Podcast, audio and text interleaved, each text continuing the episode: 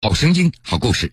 各位好，这里是江苏新闻广播南京地区 FM 九三七、苏南地区 FM 九五三。铁坤所带来的新闻故事。下面的这个故事还是应验了那句话：“法网恢恢，疏而不漏。”七月八号早上，公安部 B 级在逃疑犯姚长凤在湖南省怀化市沅陵县七甲坪镇被抓获。据当地村民介绍。八号早上，疑犯将一女童拖拽，试图强奸时被村民发现，村民在山前小河中将其制服。据此前公安机关通报，姚长凤，湖北省宣恩县沙道沟镇红溪村十一组村民，自二零一一年以来，先后作案十多起，杀死三人，包括两名儿童，属公安部 B 级在逃嫌犯。警方对姚长凤悬赏二十万元进行通缉，但始终没有落网。江苏新闻广播，南京地区 FM 九三七，苏南地区 FM 九五三，铁坤马上讲述。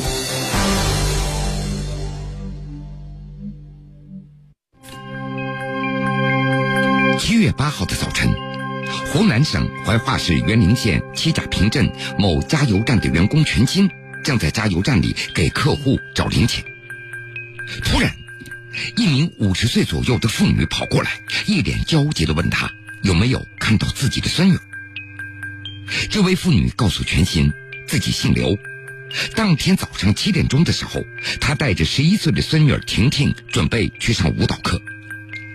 当时他们走在大藏芒村去往七甲坪镇的路上。孙女儿走在前面，刘女士走在后面，两人相隔也就几十米远。但奇怪的是，一转眼的功夫，孙女儿不见了。听到刘女士这么一说，全金立即请了假，和刘女士搭上一辆车，沿着公路来寻找。车子才开出刚刚五百米，线索就来了。就在临近河滩的一片花生地的旁边，发现了一个小女孩的一只鞋子。而这片花生地也被趟出了一道痕迹。循着这个痕迹，两人在五米处发现了河滩的灌木丛里有一处缺口，像是刚刚被滚压过一样。全心壮着胆子喊了一声：“谁在？赶快出来！”听到喊声，一个人头在灌木丛里晃动了一下。全心往下一看啊，他发现了婷婷和一个青年男子。这个时候，婷婷已经被男子给放开了，愣愣的靠在一处灌木上。你给我上来！全心对男子喊话，婷婷以为是在叫他。我上不来，我一个人。听到婷婷的话，全心也就放心了，孩子毕竟还能够说话，然后就把婷婷给拉了上来。被拉上来的婷婷面色惊恐，呆呆的站着。全心看到女孩上衣的后部已经被撕破了，背部全都是血痕，皮肤也脱掉了一大块。后来根据婷婷的描述，自己是被这个男子抓住了头发，从花生地拖到了这片河滩边，然后又从荆棘丛生的灌木丛里拖下了河滩的。后背是在拖拽的时候被荆棘所刮破的，而这个时候男子试图从荆棘地窜到公路上。全金一把没有抓住，但是堵住了男子逃往公路上的路。没办法，男子又往河滩下跳了下去。经过这短暂的正面交锋，全心看到那个男子个头不高，不到一米七，穿着青色的衣服，一双运动鞋。男子就是公安部 B 级逃犯姚成凤。当时他并没有和全心有过多的纠缠，他的确想急于逃脱。由于逃窜的路已经被全心给堵住了，两人僵持了几分钟，焦长凤便向河滩里逃窜了，全心在后面紧追不舍。焦长凤一度被堵到河里的时候，对全心说：“求求你，放我一条生路吧。”这个时候，全心看到大路上有人过来了，就大声叫着过来帮忙。在对峙的过程当中，姚长凤从河滩里捡起了一块石头，向全心砸了过去。幸好没有砸中头部，石头只是击中了全心的左胸口。在附近一个作坊打工的陈明看到这一幕的时候，他还以为有人在河里正在捞鱼呢。后来听说一个男子把小女孩拉到这里面去了，心里就感觉到这一定是歹徒，就帮着全心一起在围堵。就这样，全心在河对岸追，陈明和同伴田学在河道的另外一边在追赶。姚长凤一会儿从河道里跑向河滩的树林当中，一会儿又从河滩的树林里跑进河道。大概追了三四十分钟，姚长凤看到人是越来越多了，干脆他就躲进了河滩的一处灌木丛里。这个时候，河道两旁围观的大概有一百多人，参与抓捕的也有十几个人了。众人看到姚长凤躲进了灌木丛不出来，纷纷拿起石头往里面砸，最后硬是把姚长凤给砸了出来。被石头砸出来的姚长凤又跳进河里，但是最终被抓捕的人一把给按住。大伙先是用一条红绳子绑住了姚长凤，但是有人看到他体格粗壮，不放心，干脆就把姚长凤的腰带给抽下来，系在了他的脖子上。从全心第一个赶过去追捕，到制服姚长凤，花了将近一个小时的时间。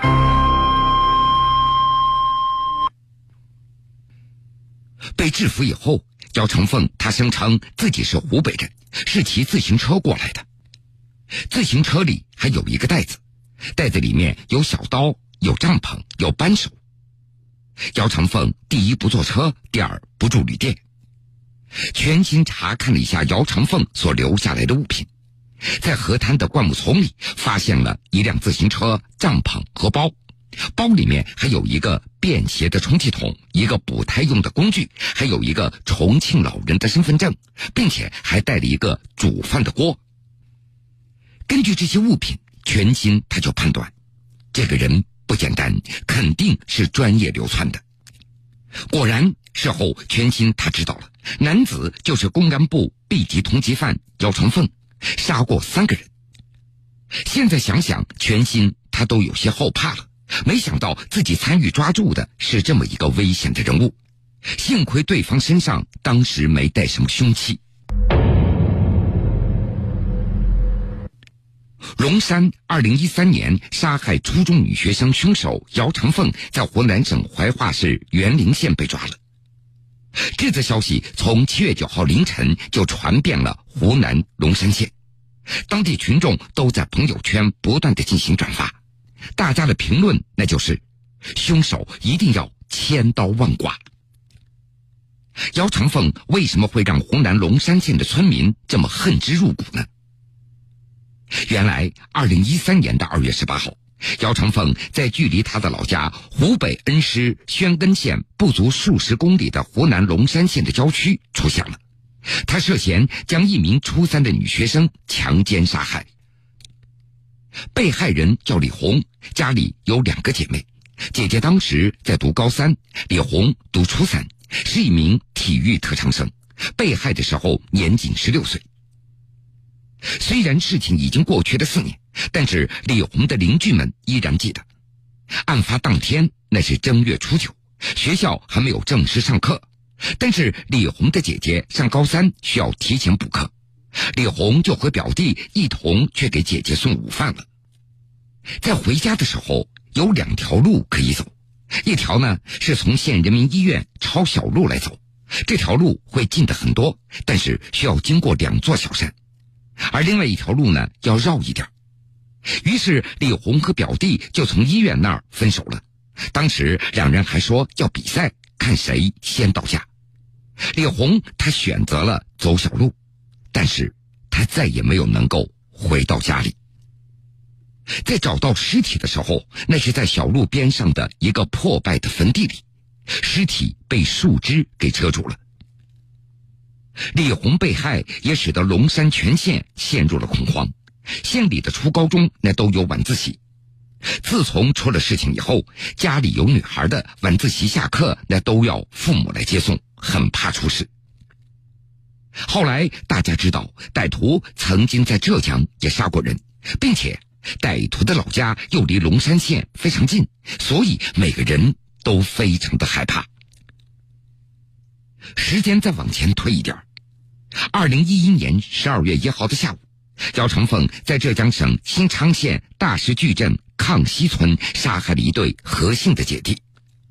当时姚长凤她才二十岁，事发的时候，被害的姐姐七岁，弟弟六岁。这个何家是贵州人，一家五口。当天家里的两个大人正巧外出工作了，最大的孩子跑去找到父亲，说弟弟妹妹在家中出事了。当大人赶回家的时候，看到两个孩子已经倒在了血泊之中。随后，当地警方锁定姚长凤有着重大的作案嫌疑。当年的十二月二号，浙江新昌警方发布悬赏通告，但是姚长凤一直没有落网。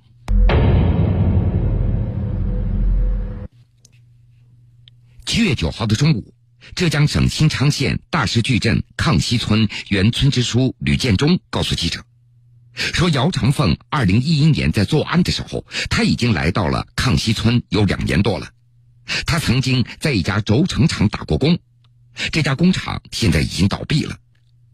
吕建中还记得，案发当天，他曾经组织村民上山去抓捕姚长凤，而监控录像显示。姚长凤当天就搭车逃出了康熙村。今年二月十五号，恩施州公安局发布通告，悬赏二十万元对姚长凤进行通缉。通告称，姚长凤，湖北省宣恩县沙道沟镇红溪村十一组村民，中等身材，圆脸儿，肤色较黑，眉毛较长，惯留短发，在逃避追捕中有住山中洞穴的习惯。焦长凤自二零一一年以来，先后作案十多起，杀死三人，包括两名儿童，属公干部 B 级在逃嫌疑犯。姚长凤的户籍那是在湖北省宣恩县沙道沟镇红旗村。七月九号，该村村支书向明辉告诉记者，由于姚长凤的父母早已离婚，姚长凤他曾经和外公外婆住在一起。初中没有毕业就辍学了。卢志文曾经当过姚长凤的班主任，教过他两年的数学。根据卢老师的介绍，姚长凤成绩属于中下等，和同学一般不怎么说话，平时喜欢独来独往。姚长凤外出打工之后，就再也没有回过老家了。七月十号，记者从湖南省沅陵县公安局了解到。被抓获的公干部 B 级在逃嫌犯姚长凤，经沅陵县警方审讯，除了此前杀死三人案件以外，还交代出在逃期间犯了强奸案十起、盗窃案四十二起。目前，姚长凤因涉嫌强奸罪被沅陵县公安局刑事拘留，羁押于沅陵县看守所。好了，各位。这个时间段的新闻故事，铁坤就先为您讲述到这儿。想了解更多新闻，敬请关注荔枝新闻客户端和江苏新闻广播官方微信以及微博。半点之后，新闻故事精彩继续，欢迎您到时来收听。